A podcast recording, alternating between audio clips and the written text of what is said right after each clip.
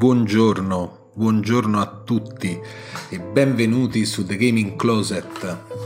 Questo è Gaming Talk, il podcast in cui esprimiamo tu- tutto noi stessi nella cultura videoludica e ludica in senso assoluto. Episodio 13, condotto sempre da me,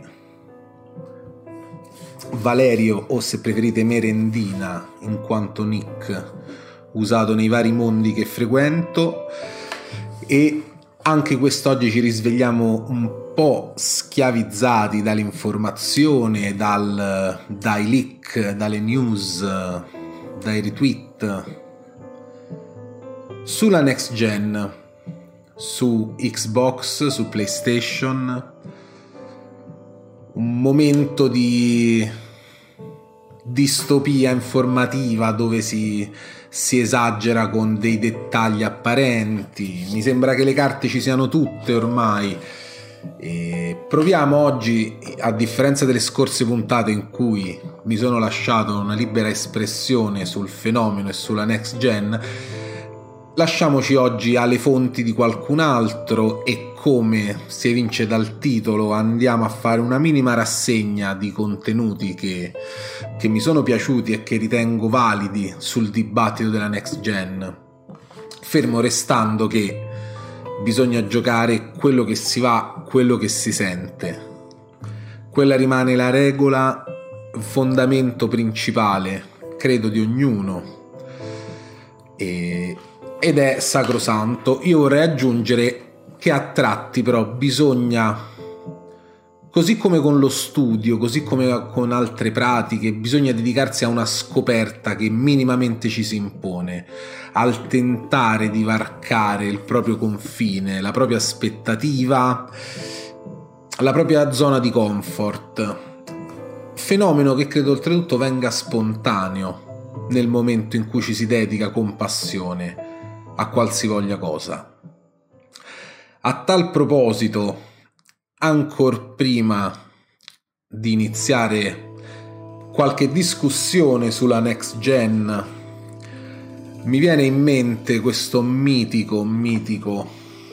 video di Datobax di pochi giorni fa, che è un decalogo per il videogiocatore contemporaneo, letteralmente 10 regole 10 sacrosanti diritti di ogni videogiocatore, scusate, non regole, diritti.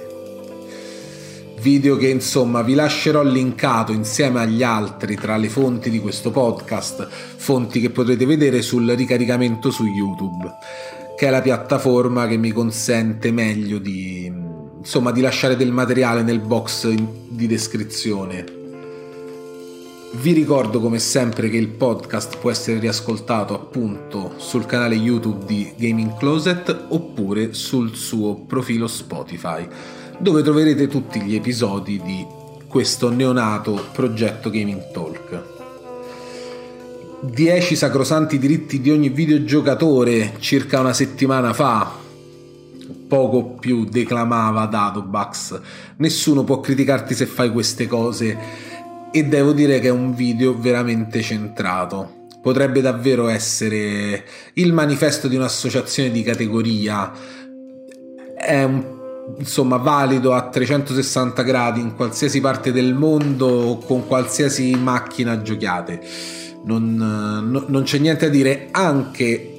su quei, su quei diritti dove non sono dove magari è una prospettiva diversa riesco a riconoscerli come tali, cioè diritti, quindi possibilità sacrosante che un individuo ha di rappresentarsi in quel momento. Era un piccolo preambolo, però credo fosse abbastanza importante, tanto da, da segnalarvelo. Diciamo che per quanto riguarda l'Italia, e venendo più a un discorso nazionale di informazione videoludica, ci sono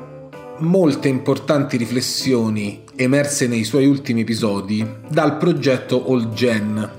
Io immagino che chi magari segua appunto la critica alla cultura videoludica transmediatica, quindi tra riviste, YouTube e altre piattaforme, sia a conoscenza di questo progetto che vede coinvolti alcuni degli youtuber più storici, qualcuno anche non tra i più storici, ma tra quelli insomma di fascia d'età over 30 che fa diffusione. Quei due sul server Yotobi, Fraus, ovvero parliamo di videogiochi, e Sabaku, che in 5 si radunano e mi sembra tutto iniziò con un evento dal vivo, che comunque insomma dalla quarantena dal periodo scusate, di lockdown hanno iniziato a fare questi podcast di circa un'ora, trasmessi sia su Twitch e adesso trasmessi in multipiattaforma, dove si affrontano tanti temi di attualità e si traggono insomma delle belle riflessioni. Soprattutto gli ultimi due episodi, il sesto alle porte della next gen e Microsoft come la Disney non segnato qui come episodio però insomma penso sia solo un fatto di estensione del file sono veramente utili per trarre tante considerazioni, qualcuna apparentemente, o meglio, dall'informazione più mainstream lasciata a margine e che invece fa parte del vero e proprio core della scelta e delle, del, da parte dell'utenza e delle evoluzioni da parte della casa produttrice e delle software house. Non argomenti allateri, quindi come la visione, la riproduzione su schermo, il necessario massivo utilizzo di internet e traffico di dati, un'analisi un po' più deep nel, nel concetto di retrocompatibilità, sull'importanza, su cosa significa. Ecco, io ho trovato molti spunti, alcune posizioni, insomma, in cui mi rispecchio, altre dalle quali differisco di poco, altre di molto. Però è sicuramente Insomma, se per chi avesse quel tempo da spendere una, una bella immersione nei dibattiti contemporanei, dibattiti affrontati da me nelle scorse puntate, ma come mi riferisco oggi sarò più insomma così, declamatore delle altre delle altre voci, portatore delle altre voci, non tanto della mia. Consiglio però approfonditamente, e credo sia Microsoft come la Disney, per il discorso di 4K Full HD, monitor, televisore, insomma c'è una bella disamina e ci sono delle considerazioni importanti che molto spesso, sempre più spesso, quando soprattutto si parla di televisori, l'utenza non coglie. Non coglie le differenze tecniche, cioè se si parla ogni tanto proprio di come non le coglierebbe quasi nessuno, se si parla di upscaling, downscaling 4K HDR, 2K, streaming, Blu-ray. Sono tante differenze ed è molto molto importante saperle, sia per indirizzarsi nella spesa giusta, quella che più si confa alle esigenze personali, sia per avere coscienza di quello che si vuole fare con un approccio per carità per la maggior parte delle persone sempre entertainment, sempre tempo libero cazzeggio, che però ha un valore anche quello. Bisogna ammettere che non sono, non sono gli unici, anche su tante riviste specializzate si riesce a trovare un giusto, una giusta informazione. Bisogna ecco riuscire a oltrepassare quella mole di informazioni sul prezzo, sui leak continui uno dopo l'altro per fare un esempio, un esempio recente, che se seguite appunto le news sulla next gen avrete visto, è la presentazione, o meglio il first look di alcuni youtuber e critici giapponesi alla PS5. Un video estremamente editato, non soltanto per lo stile di editing nipponico, ma in generale anche per una presentazione dove addirittura si vocifera che le macchine sarebbero potute essere soltanto così di rappresentanza, esposte per farle vedere, far osservare e fotografare le componenti, ma che in realtà ciò che si vedeva in schermo sarebbe stato emulato da un computer, da un'altra macchina sorgente. Oltretutto i due titoli presentati erano mi sembra Godfall e vabbè, insomma, alcuni del, della line-up base non, non, avevano niente che graficamente potesse far potesse far impallidire o quantomeno far rendere conto di come veramente girano i cosiddetti titoloni. Eppure, nonostante questo, il video è diventato estremamente popolare, i dibattiti che ne sono scaturiti sono stati tanti, soprattutto quello sulla, mm, sulla presunta silenziosità di PS5, smentita poi da chi appunto riferisce il video come editato e come quelle macchine in realtà spente, senza neanche i LED lampeggianti. Ora, oltre a riportare questa notizia e probabilmente sì a smentire la silenziosità presunta per queste motivazioni suddette, in generale il, mm, il perdere tempo su queste a così pochi giorni tutto dalla release su questo feticismo giornalistico, secondo me è sintomatico del, dell'epoca in cui viviamo, è sintomatico di tanti prodotti e ovviamente anche delle console. È una sorta di mm, feticismo post-capitalista sull'uscita dell'oggetto, sulla ricerca dell'informazione, passo dopo passo, è mm, per carità alimentata dai media che riescono comunque a trarre notizie, anche più di una, con il minimo sforzo e si nutre proprio di dell'avidità, della, del feticismo di possessione dell'oggetto. Io non, non, riesco più, e ormai con la coda dell'occhio, indipendentemente da chi le pubblica, riesco già a scorrere oltre queste notizie. Sappiamo che la silenziosità, o meglio la rumorosità delle scorse versioni di PlayStation è stata uno dei problemi che l'hanno resa veramente a volte è veramente difficile da affrontare, tanto più se non si gioca in cuffia con delle buone cuffie e se in generale si viene disturbati da quel suono ben più forte di quello di alcuni PC non ben ventilati. Ma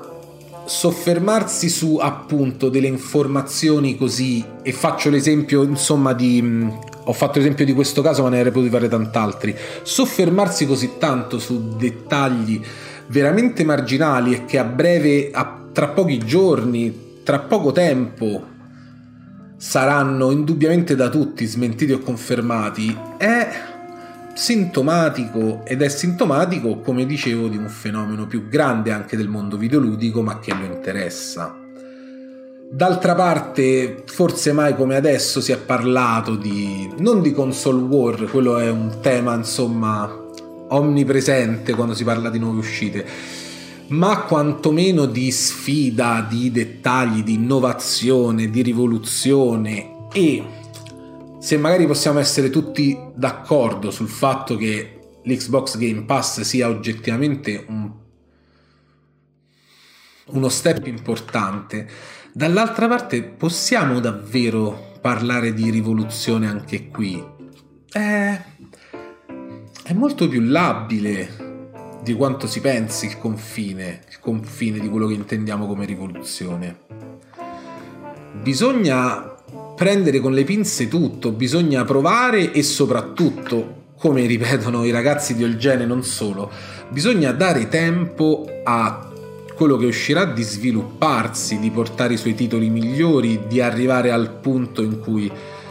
le persone che ci mettono le mani sappiano, sfor- sappiano dare il meglio dalla macchina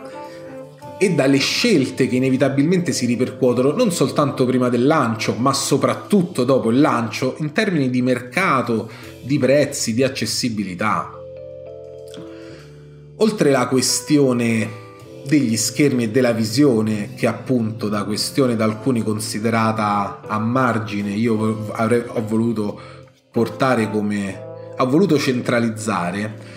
Un'altra fondamentale è quella dell'internet e della necessità di avere un internet sempre più performante. Su questo punto consiglio invece il video di pochi giorni fa di 4-5 di QDSS, sempre i ragazzi, e Dr. Commodore, o meglio parte della relazione di Dr. Commodore. Piccolo inciso, per chi non si ricordasse o non fosse a conoscenza di alcune dinamiche,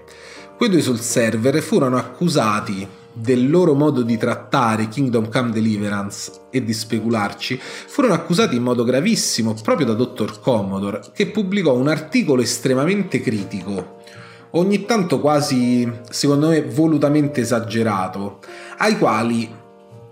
Sinergo e Redez risposero con un lungo video, un video di 40-50 minuti se non sbaglio, no, forse 50 no, in cui replicavano e insomma argomentavano punto per punto. E fu un momento molto importante non tanto per i contenuti in sé che anche quelli possono essere ritenuti importanti ma perché dimostrava lo scontro e la non comunicazione tra due settori che in qualsiasi modo la vogliate mettere, si occupano di critica videoludica, che è quello delle riviste, dei blog e della, permettetemi lo storpento, carta stampata digitale contro quello dei content creator che principalmente utilizzano altri strumenti. Ora, rispetto a due anni fa, tre anni fa, di quando era quel video, già le cose stavano cambiando anche per chi produce contenuti testuali o comunque inizialmente testuali, ora vi spiegherò perché, e chi fa video, perché dalle testate americane, dalla tendenza sempre più comune a dover portare le tue notizie su ogni piattaforma, tantissimi redattori ora leggono le loro riviste, che sia Twitch o sia leggono i loro articoli, i loro pezzi, che sia su Twitch o sia YouTube. Finiscono in video a fare rubriche di approfondimento che spesso sono un adattamento di quelle stesse che trovate sul sito e sulla rivista. E tutti sappiamo che questo è dovuto perché l'interesse e l'attrazione da parte del pubblico verso contenuti video è nettamente più forte di quella verso contenuti testuali, i numeri sono diversi, le entrate e il piazzamento editoriale è differente. Questo insomma lascio scorrere qualche immagine del video e diciamo che quello che anche qui si può trarre qualche cosa veramente importante soprattutto ciò che vorrei riportare è che c'è una giusta disamina, oltre l'esempio insomma ormai molto comune di Call of Duty, di quanto il peso del gioco influisca sull'esperienza e sulla scelta dell'utente. I DLC sono tutti scaricabili e presuppongono una grande connessione i giochi, forse questo argomento è il più dibattuto, al day one hanno bisogno di patch e di aggiornamenti senza i quali non si può giocare nella maggior parte dei casi. In altri magari godere dell'esperienza completa, ma nella maggior parte dei casi non si può proprio giocare. E non parliamo di aggiornamenti gestibili. Poi, ricordiamo che se qualcuno venisse a dire non dovrebbero servire aggiornamenti al day one, io sarò ogni volta completamente d'accordo, non dovrebbero servire. Ma considerato che ormai servono sempre, aggiornamenti da decine di giga in alcuni casi sono cambiano il modo in cui ci si rapporta alla macchina. Non soltanto perché un internet cosiddetto non performante ci impiega tanto tempo, ma perché molte più volte servirà questo internet performante, tanto più sulle cosiddette versioni all digital, dove i dischi non sono presenti e dove ogni gioco sarà dovrà essere scaricato. Noi probabilmente in Italia e in assoluto in Europa viviamo una situazione leggermente diversa da altre parti del mondo. Per esempio è importante che nel video venga ricordato come negli Stati Uniti e io aggiungerei anche in alcune parti del Sud America e dell'Asia l'internet a consumo nelle abitazioni domestiche sia una realtà molto più presente di quanto non si possa pensare e che un internet a consumo probabilmente pregiudica molto di più le scelte di una singola persona su cosa scaricare, su quanto scaricare. Anche in Italia comunque c'è chi si fa questo problema di scelta. Se prima internet pregiudicava soltanto il multiplayer e la possibilità o meno di accedere a certi titoli e di poterci giocare in modo pulito, adesso inizia a pregiudicare anche il come giocare ed è qualcosa da tenere in considerazione non poco, non poco. Il video insomma tratta questo argomento ma in generale parla di insomma riflette su alcuni argomenti soprattutto così a ridosso dell'uscita si parla anche molto di mercato ed è un'altra delle fonti video che consiglio. Non soltanto fonti video però, perché a tal proposito, collegandosi appunto alla quantità di spazio agli hard disk disponibili, ricordo che per PlayStation 5 si parla di effettivi 650-670 giga sul tera di SSD installato. Questa notizia, riportata da molti, io l'ho presa da IGN Italia, uno per tutti, non me ne voglia nessuno, che ci fa sapere ovviamente da Xbox News attraverso, da, attraverso il portale che le nuove versioni di Xbox concederanno ai giocatori la possibilità di disinstallare porzioni non utilizzate di alcuni titoli, con l'obiettivo di cercare di limitare i problemi causati dal poco spazio concesso dai rispettivi SSD. Condivisa, informazione condivisa dalla pagina Xbox News di Twitter, figlia di un Reddit, un subreddit, ovviamente. Questa sarebbe una mossa importante perché non siete interessati alla parte multiplayer di un gioco? Non installate quella. Come avviene su PC e in buona parte automaticamente avviene su console, siete interessati a giocare il titolo solo la vostra lingua? Non installate i pacchetti di traduzione delle altre lingue questa è una mossa intelligente per il risparmio di banda. Mossa intelligente, speriamo che sia accreditata da una fonte ufficiale. Per fare un esempio, è stata chiamata in casa Call of Duty Modern Warfare, appunto l'esempio di cui parlavamo e più tradizionale di tutti. 200 giga circa, 50 GB la campagna e 150 la modalità multiplayer. Esatto. Io per esempio che gioco a Warzone ma non gioco al multiplayer neanche al gioco singolo, ne giocherei. O di contro, se giocate solo l'esperienza single player e neanche il multiplayer vi interessa, forse ancora di più.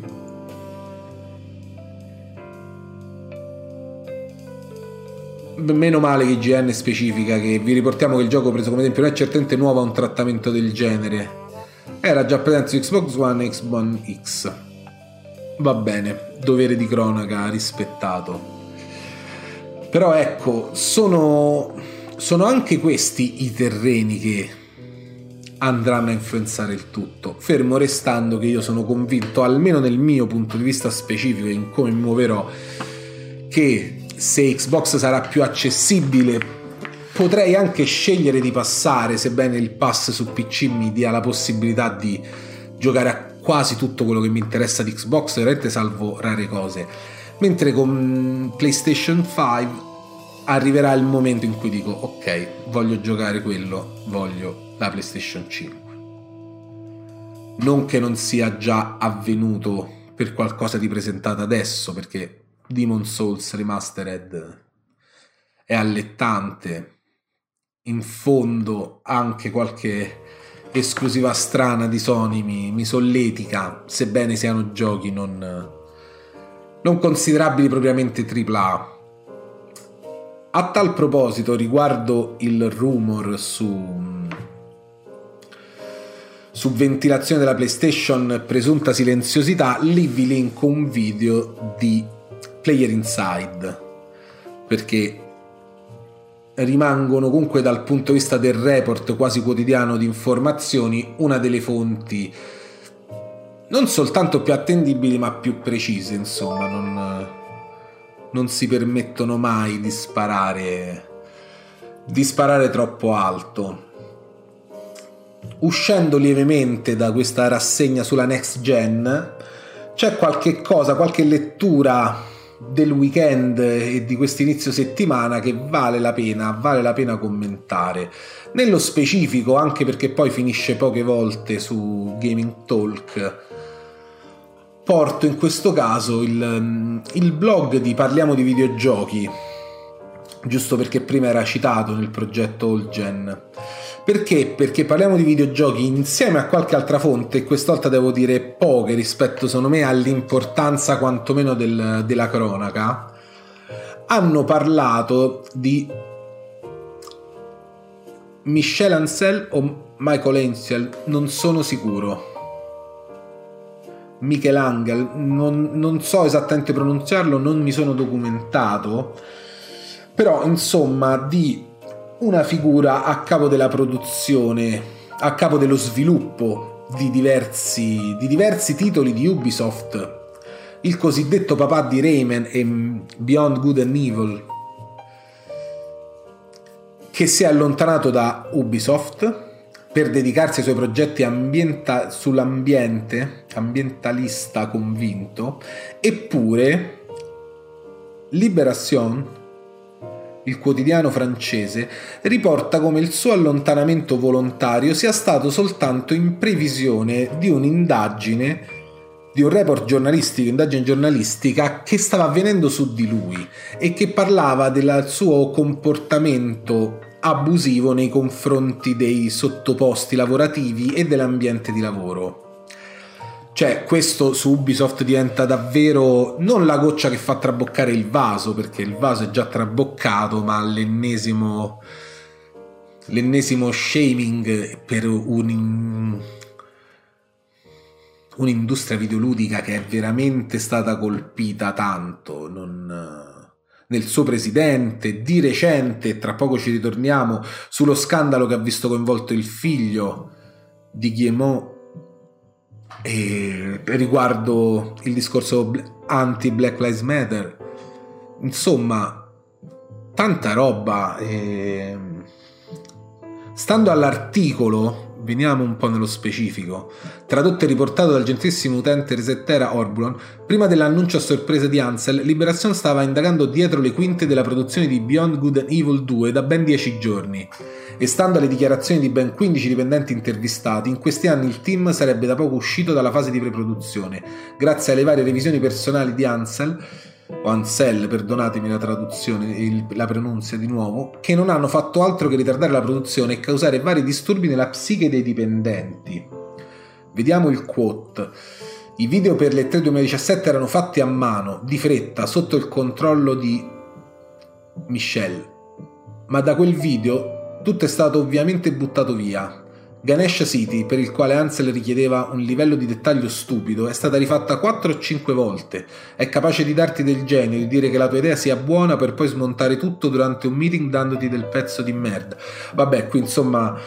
è una persona, un processo creativo basato sull'erosione, erosione della sua visione, erosione delle persone attorno a lui. Va bene, questo è mm, il senso, il senso di una persona estremamente tossica sul suo lavoro eh, anche qui bisogna stare attenti, bisogna stare attenti se nel, nel, capire quanto sia accurata non soltanto la fonte, che quella ovviamente è una voce riportata, certamente anonima, ma insomma eh, riportare che qui si parla soltanto di esperienze personali, non c'è niente di certificato, tanto più non si parla né di procedimenti interni, tantomeno giudiziari, è un po' così un gossip di cronaca ma che va a coinvolgere insomma l'ennesima pietra scagliata contro un Ubisoft davvero colpevole però davvero colpevole. A tal proposito sono molteplici in questi giorni ogni vo- in realtà ogni volta che si crea un caso Ubisoft che chiedono questa è della CNN per prendere una fonte un po' estranea al gaming e per darvi una farvi capire l'impatto che comunque questa, la risonanza che questi avvenimenti hanno, è un pezzo che chiede le dimissioni del presidente e anche del figlio, che come dicevamo poc'anzi è stato da poco coinvolto nello scandalo di un trailer di presentazione di un titolo Ubisoft in cui questa sorta di gruppo terroristico antagonista nella storia del gioco era rappresentato con delle immagini con delle bandiere e dei loghi chiaramente, direttamente ispirati a Black Lives Matter, associando così il movimento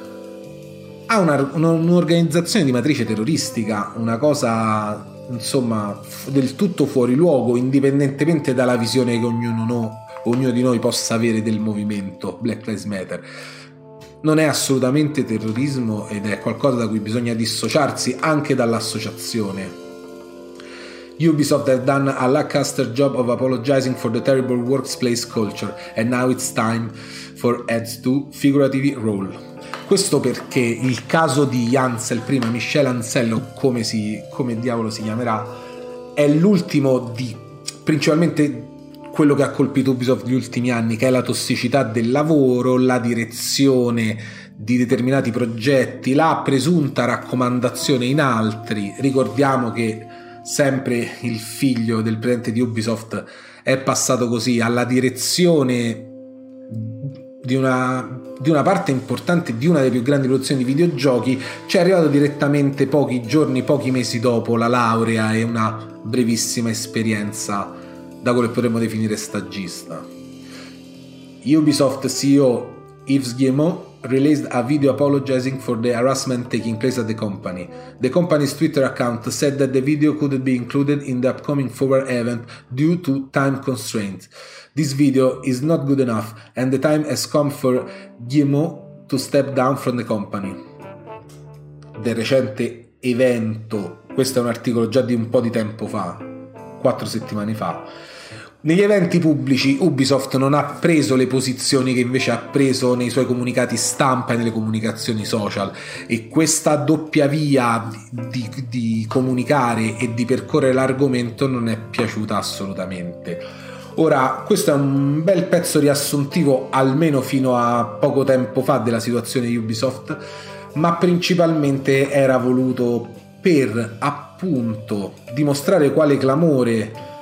stia, stia, generando e come sotto l'occhio dei riflettori sempre di più siano finite le software house. Il fenomeno è degli ultimi anni, delle proteste degli sviluppatori nel settore indie, nelle grandi industrie, ha riguardato non soltanto professionisti dello sviluppo del videogame, ma anche divulgatori, content creator, gamer, insomma, sappiamo tutti gli eventi, si è addirittura intrecciato con con la cultura della denuncia sviluppata dopo mm, insomma dei, dei neo movimenti d'opinione e di politica per la salvaguardia dei diritti delle donne, della parità dei sessi. Eh, tutto è arrivato a coinvolgere quella che è una sfera della cultura pubblica sempre più determinante, ovvero il gaming. A conclusione in coda del mio sproloquio di martedì, di questo martedì 6 ottobre, c'è un pezzo di Polygon che secondo me vale la pena di essere, vale la pena di, considerare. Neverending Evangelion. Non so quale ricorrenza ci sia stato. Ah, certo, i 25 anni i 25 anni dal debutto televisivo nel 4 ottobre 95. Ora, per me ogni ar- data la mia passione smodata per quest'opera, è, ehm, ogni occasione è buona per tirarla fuori, per affrontare l'argomento, anche soltanto fare un ripasso. In questo caso, complice l'anniversario, come mi rendo conto,